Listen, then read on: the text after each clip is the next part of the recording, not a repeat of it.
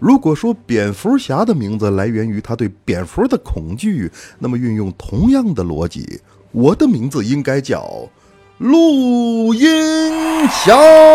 好像变态啊大家好，您正在收听到的节目是由喜马拉雅电台出品的糗事播报，我是录音侠杨派。录音啊，录制声音，不是那个录音屁那个录音最近几天呢，设备出现了一些故障，再加上平时事儿多，这期节目做完我就找人来修啊，要再不行就干脆买一套新的，这不快双十一了吗？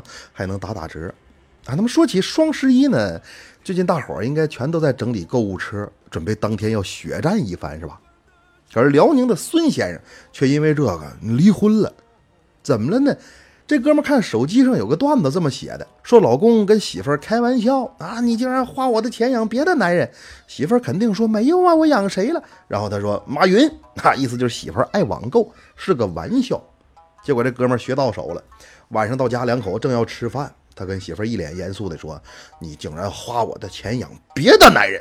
只听盘子一响，媳妇儿当时就跪下了，老公啊，我错了，就一次啊哈哈哈。说实话啊，我不太懂为什么你们买东西非得等到双十一。难道你们看不出来双十一那些限时半价那都骗人的吗？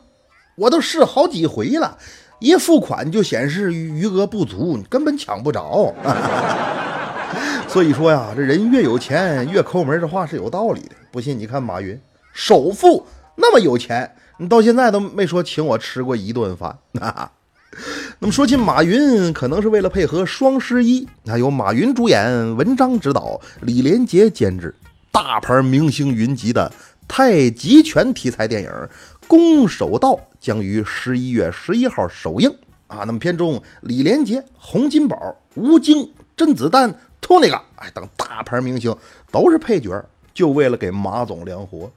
甚至马云还和天后王菲合唱了电影主题曲，叫《风清扬》。你不用看我也知道这部电影的中心思想是什么，那就是有钱真的可以为所欲为。叫啥风清扬啊，马云王妃叫云飞扬啊，到时候我还能蹭一波热度，我就说那扬是杨杨派的扬当然了，这个世界上还有一些是用钱没法办到的事儿，就比如马云，你就没法花钱邀请刘强东出演这部电影的反派。很多人都问说，这个马云为什么要拍电影还唱歌？其实很简单，无非就是想弥补以前因为工作忙而没体验过的这些事儿。所以你们看马云这种有钱人呢、啊，别看他表面风光，其实呢，他们连无名园米粉都未必能吃过还有人问了说，马云为什么敢和这么多武打明星对戏？很明显嘛，这就是对自己的功夫有自信。那你这点很像调调，你看调调上小学的时候跟同班同学打仗，老师说你回找家长去，当时他非常硬气，不用老师，我能打过他，叫啥家长啊？老师说跟你打架的同学已经回去叫家长了。调调想了想，你你叫吧，你叫谁我都不怕，你看他俩来了，我干不干他就完了不过大伙儿吐槽归吐槽啊，马云的武功呢还是有目共睹的，我估计这世界上没多少人能打得过他啊，至少我是打不过他，要碰我一下我可能就终生残疾，需要被人伺候一辈子的那种那么看到马云拍电影的消息，其实我我挺失落的啊，也跟我爸聊过，我说你看人都当主播可挣钱了，你说我干这么多年也没挣着钱，还不如开小吃部呢。我爸听了赶紧安慰我说，儿子呀，你要放平心态，谁说在暴利行业就肯定能挣钱？你看我干房地产也是暴利行业，不也照样不挣钱吗？我说爸，你拉倒吧，你搁物业当个保安也能算干房地产呢、啊、还是努力工作吧，只要用心，总能遇到欣赏自己的人。就拿我来说，做了这么多年的节目，昨天终于坐上了主编的位子。我还记得主编当时是这么跟我说的，小杨啊，那个我换个沙发，来找人把这破椅抬走你像我这结婚比较早啊，还免去了很多麻烦，只要努力工作就能找着对象，这要晚了一步，我估计都得孤独终老。怎么的？近日，沈阳一位二十四岁的妹子发了个征婚启事，火了。因为她的择偶标准当中有这么一条，叫“王者荣耀段位高的加分”。那么后来记者联系上了妹子，说这姑娘啊是沈阳一家私企的白领。那对于征婚启事，妹子的解释是：游戏打得好的人一般脑瓜都聪明。哼，看完这条新闻，我默默的重新注册了一个账号，这次一定要打到黄金五啊！哈哈哈哈，谁说游戏打得好脑瓜就聪明啊？那游戏打得好还有可能打出暴力倾向呢，那不是吗？前几天英雄联盟职业选手叫死亡宣告，就在一场游戏结束后，因为女朋友啊点评他之前的表现而突然发怒，他在直播的过程当中对其女友进行了惨无人道的殴打。有兴趣的朋友呢可以去搜搜看视频啊，说实话我看完那录像都有点吓着了，他不禁感叹呢，这种人渣竟然都有女朋友，而多少好男孩却被无情的辜负。你像彩彩啊，上学的时候就有个男朋友，有一天彩彩给男朋友打电话，可是对面呢却传来了她生气的声音，哎呀，我都说多少次了，晚上别给我打电话，我正玩游戏呢。在马路上呢，透过肯德基的玻璃窗，彩彩看到放下手机的男朋友正在卖力的擦着桌子，她流下了感动的眼泪，第二天就跟这个穷逼分手了啊。说起分手，就在今天上午，那二人转演员鸭蛋儿就是赵本山徒弟，一起演毕老爷那个，那他发了一条微博，说自己已经跟既是搭档又是夫妻的演员王金龙离婚了。想起二零零九年，正是这帮人事业最辉煌的时期，再看看一晃快十年，却已物是人非，这不禁让我唏嘘不已呀、啊。有些人只能共苦，没法同甘。女人呢、啊？只有在经济独立之后才能追求真正的幸福。你还在做黄脸婆吗？快来加入糗波团队，零元做代理，圆你发财梦。一言不合就打广告啊，你甚至猜不着哪句话说着说着就能给你植入一段啊。不过我见过手段更高明的网络传销骗代理，怎么弄呢？你要想加入团队，行，先发朋友圈，集满一百个赞才能进入面试环节。他这一招人等于先打了一百条广告，那么通过这个方法，这小子很快就赚到了六十多万。那位说了，这么挣钱吗？嗨，诈骗人打骨折了，保险公司赔的。其实如果有的选，谁会去当骗子呢？不都是高考失利，人生才走向的歧途吗？你像我高考之前，我爸对我说说，儿子，你要能考上北大，我就带你欧洲旅游，给你买个苹果机。那你要能考着九八五二一一，我带你新马泰旅游，给你买个华为机。你要考个一本啊，咱就国内旅游，手机买小米；考二本，省内旅游，嗯、呃，手机买红米。记得当年高考成绩下来后，我爸问我考的怎么样，我说爸呀，咱就下楼溜达溜达就行了，手机买个山寨老年机。我也不是不努力，就是从小没天赋。小时候我带同学回家玩，我妈问我说，儿子，刚才那同学在班里排第几呀、啊？我说妈妈，他倒数第一。这给我妈气的，你这还不跟你说，不让你跟学习不好的玩，你跟第一名玩。我说妈妈，刚开始跟他玩的时候，他的确是第一名、啊。回忆我的童年时光啊，平时都是父慈子孝，一考完试再看那是鸡飞狗跳。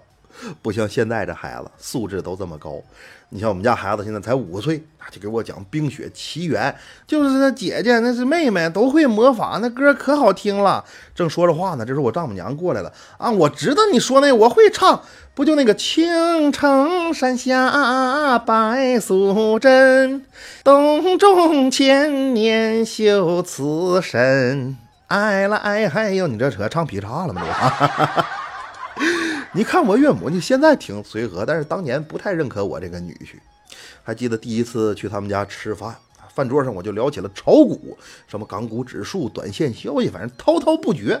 我这正白活呢，就听我老丈母娘跟我岳父说：“你看这孩子和你年轻的时候一样一样的哈。”我说：“叔，你年轻时候还炒过股呢。”这时候我岳父说：“啊，不是，我年轻的时候跟你一样好吹牛逼。”后来爱情不顺，我还去庙里问过姻缘啊。当时我跪在大师面前，跪了半天，我问他，我说：“大师，你为什么不睁开眼睛看看我，而是一直闭目念经呢？”大师说：“阿弥陀佛，快开饭了，看你我没有胃口。”人生挫折在所难免，别管生活多艰难，当你怂了、妥协了、向现实低头了的时候，其实可以换一种说法，叫我和这个世界和解了。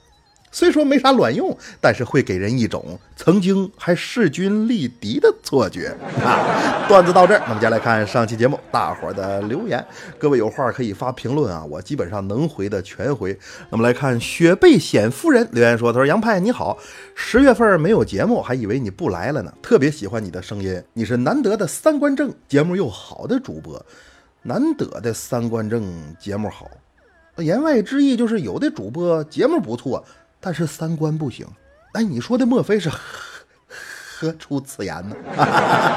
再来看洛洛小鱼留言说，他说盼星星盼月亮，终于盼到派哥更新了，关注派哥这么久，从来没读过我一次。不是小鱼，你留言留点内容啊，老纠结读不读，这可让我怎么读啊？再来看鼎盛旅才留言说，他说喜马拉雅听了两年多了，现在已经很少有节目能逗笑我了，更多的是习惯与陪伴，直到几个月之前听到派哥之后，从此一发不可收拾。你看我这来晚了，要早来的话早就收拾你了。娱乐节目嘛，开始听着肯定是新鲜，觉得好，到慢慢的激情散去，那如果还能留下来接着收听，这说明就是听出感情了。谢谢兄弟对节目的支持啊，这样的人我认为过日子也值得托付啊。离婚了啊，当我没说。再来看优腻的开口这是什么玩意儿啊？他说前段时间特别难受，刚分手，谈了两年多的感情，那订婚呢，他们家不要我现在的房，说得在他们家附近买，全款一共六百多万。今年我资金又紧张，那他们家竟然让我借钱也得买，非常难受。最近听派叔节目感觉好多了，我要补完。朋友们看见了吗？这条留言反映出两个社会现象，第一呢是房价过高对老百姓造成了巨大的压力，第二呢就是女人给她造成的压力，她要找男人来寻求安慰，这也是现在人口出生率下降的主要原因呢、啊。再来看思思玉玉留言说，他说老杨啊，看在咱们同宗的份上啊，来给你鼓励鼓励，我是来自台北的派粉。同宗意思你也姓杨，来自台北，那不止同宗，还是同族啊！网络时代真好，台北都能听着东北的节目了。那那我用台语给你问个好吧啊，萨瓦迪卡！哎，这台语还是泰语？开个玩笑啊，欢迎兄弟来内地玩耍。那么听到这儿呢，有胆儿小的朋友该换台，赶紧换台了。喜马拉雅搜索 D J 杨派，收听本人更多精彩节目。你也可以新浪微博搜索关注深夜小茶馆，关注主播动态。咱们接下来进入惊悚不过一分钟。今晚故事的名字叫做夜半鬼相亲。那是一个再平常不过的午夜，独自在外求学的女孩文文看着室友们都已找到了男朋友，纷纷搬出了寝室，正准备休息的她心里有点酸酸的，睡意渐渐让她意识模糊，半梦半醒之间，文文仿佛看到窗台上坐着一个奇怪的男人，那个人双眼赤红，面色惨白，正在死死地盯着自己。文文吓得连灯都不敢开，就这么绝望无助的在被窝里瑟瑟发抖。好在没过一会儿，那东西就自己离开了。这一夜他都吓得没敢合眼，干等到第二天。心神疲惫的文文竟然接到了妈妈打来的电话。喂，文文呐，昨天你姥姥给我托梦了，你猜她说什么？哎，别提多逗了，她说她要给你介绍对象。听到这儿，文文颤抖的声音问道：“妈，那姥姥后来说什么了？”啊，你姥姥说了，人家没瞧上你。